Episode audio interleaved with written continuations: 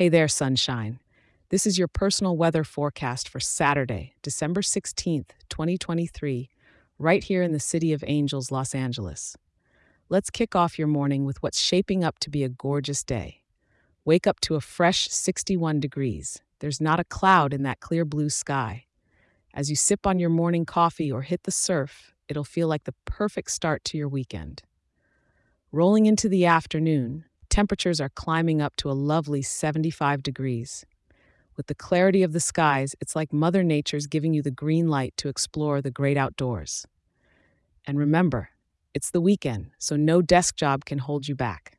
Come evening, as you're thinking about dinner plans or a walk down to Venice Beach, we're looking at a comfortable 67 degrees. With that gentle west southwest breeze at around 3 miles per hour, it's nature's own cooling system, just subtle enough to whisper, It's a beautiful day.